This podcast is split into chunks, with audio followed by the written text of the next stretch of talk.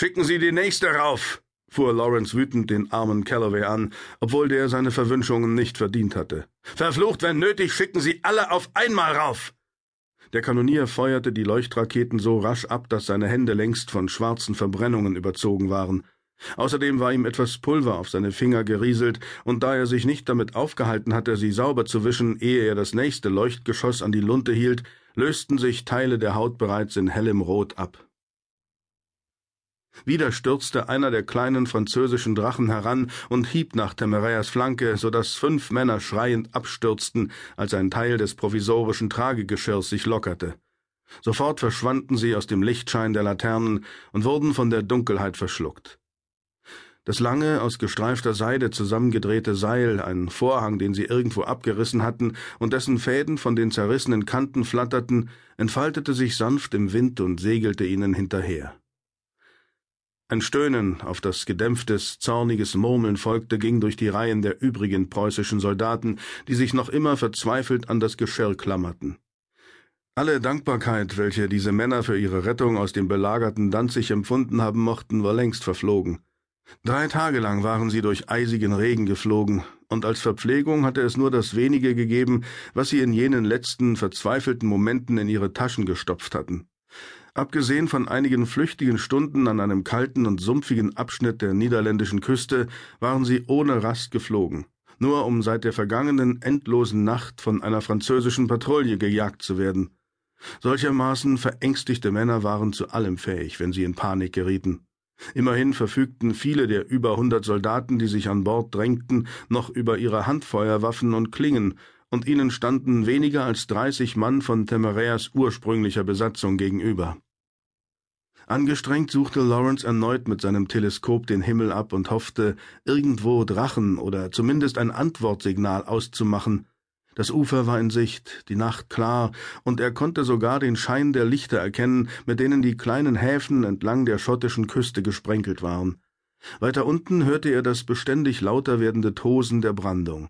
Doch obwohl ihre Leuchtgeschosse bis nach Edinburgh hin deutlich zu sehen sein mussten, war noch keine Verstärkung eingetroffen. Nicht einmal einen einzigen Kurierdrachen hatte man zu einem Kundschaftsflug entsandt. Sir, das ist das Letzte. Calloway hustete im grauen Qualm, der seinen Kopf umgab, als das Leuchtgeschoss emporpfiff. Lautlos entlud sich der Pulverblitz über ihren Köpfen und verwandelte die dahinjagenden weißen Wolken in ein leuchtendes Relief, das sich ringsum auf Drachenschuppen widerspiegelte. Bei Temeraire ganz in Schwarz, bei den anderen in grellen Farben, die von dem gespenstisch blauen Licht zu verschiedenen Grauschattierungen abgedämpft wurden. Die Nacht war voller Schwingen, ein Dutzend Drachen drehte seine Köpfe, um zurückzuschauen, die leuchtenden Pupillen gegen die Helligkeit verengt. Alle waren über und über von Männern bedeckt, während eine Handvoll französischer Patrouillendrachen sie umschwirrte. All dies war nur einen Augenblick lang zu erkennen, bevor ein scharfes Krachen und Donnern ertönte. Kurz darauf verlosch das Leuchtgeschoss und alles versank wieder in Schwärze. Lawrence zählte bis zehn und noch einmal bis zehn, aber immer noch kam keine Antwort von der Küste. Und wieder griffen die französischen Drachen nun mit frischem Mut an. De Marais versuchte einen Schlag, der den winzigen Pou vom Himmel hätte fegen sollen, doch er war zu langsam, da er keine weiteren seiner Mitreisenden abwerfen wollte. Mit verächtlicher Leichtigkeit wich der weitaus kleinere Gegner aus und drehte ab, um auf seine nächste Chance zu warten. Lawrence, sagte Temeraire und sah sich um, wo sind die anderen? Victoriatus befindet sich in Edinburgh. Zumindest er sollte inzwischen hier sein. Schließlich haben wir ihm geholfen, als er verletzt war. Obwohl ich natürlich eigentlich gegen diese kleinen Drachen keine Hilfe benötige, fügte er hinzu, während er seinen Hals streckte, der vor Erschöpfung langsam hinabgesunken war. Aber es ist einfach so mühsam, wenn man versucht zu kämpfen, während man so viele Leute transportiert. Diese Beschreibung beschönigte die Situation zweifellos, denn sie konnten sich nicht einmal anständig verteidigen und Temeraire trug dabei die Hauptlast. Längst blutete er aus vielen kleinen Schnittwunden am Bauch und an den Flanken, die von der Mannschaft nicht verbunden werden konnten, weil sich überall Männer drängten. Sorg einfach dafür, dass alle weiter in Richtung Küste fliegen. Einen besseren Vorschlag hatte Lawrence nicht.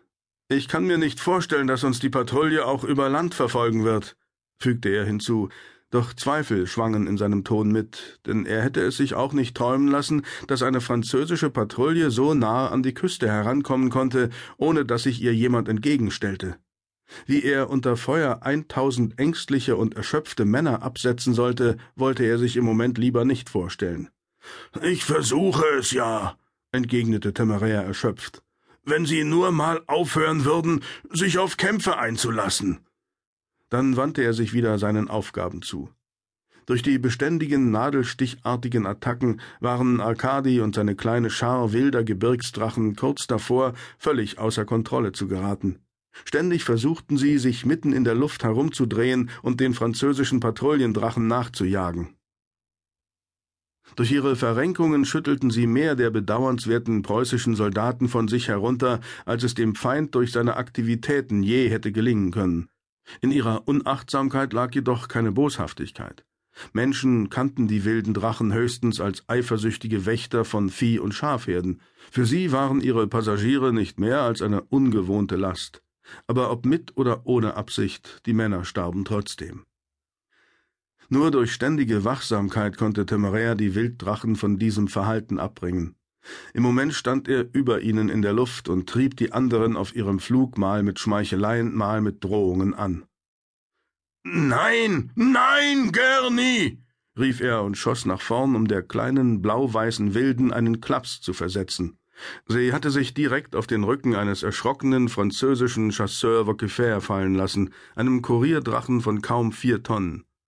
Obwohl auch sie nur ein geringes Gewicht aufwies, konnte sich der Kurier nicht mehr in der Luft halten und sank trotz wilden Flügelschlagens in die Tiefe. Schon hatte Gerny ihre Zähne in den Nacken des französischen Drachen geschlagen und schüttelte ihn mit wilder Gewalt hin und her, doch gleichzeitig trampelten Preußen, die sich an ihrem Geschirr festklammerten, buchstäblich auf den Köpfen der gegnerischen Besatzung herum, doch sie waren so dicht gedrängt, dass beinahe jeder Schuss der Franzosen einen von ihnen tötete. Durch seine Bemühungen, sie loszureißen, war Temerea ungedeckt, und der Pou de Ciel ergriff die neue Gelegenheit. Dieses Mal wagte er sogar einen Angriff gegen Temereas Rücken. Seine Klauen schlugen so nah bei Lawrence zu, dass er das schwarze Blut auf den gekrümmten Kanten der Krallen des französischen Drachen glänzen sehen konnte, als dieser sich wieder erhob, während Lawrence nutzlos eine Hand um seine Pistole schloss. Oh, lassen Sie mich. Lassen Sie mich. Wutentbrannt zerrte Iskierka an den Fesseln, mit denen sie auf Temereas Rücken festgebunden war. Das neugeborene Kasilik-Weibchen würde schon bald eine ernstzunehmende Bedrohung darstellen. Im Moment jedoch, kaum einen Monat nachdem sie aus der Schale geschlüpft war, war sie zu jung und ungeübt, um wirklich jemand anderem als sich selbst gefährlich zu werden. So gut es möglich war, hatten sie versucht, sie mit Ketten, Gurten und Vernunftappellen im Zaum zu halten.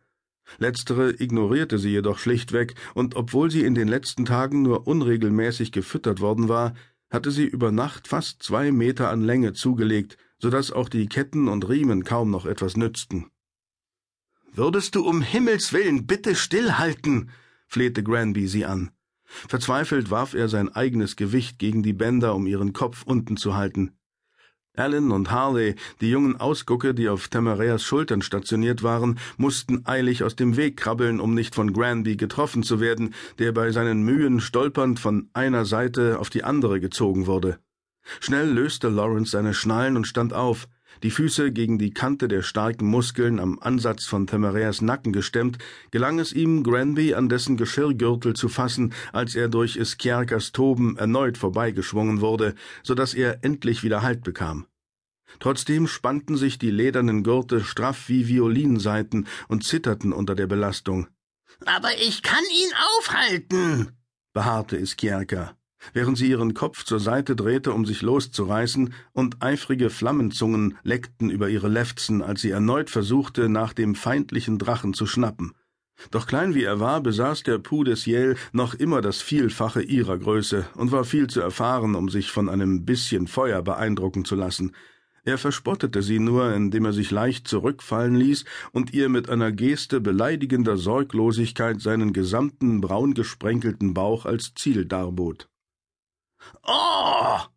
Zornig rollte sich Iskierka eng zusammen. Aus den dünnen, stachligen Auswüchsen, die überall aus ihrem sehnigen Körper ragten, zischte Dampf.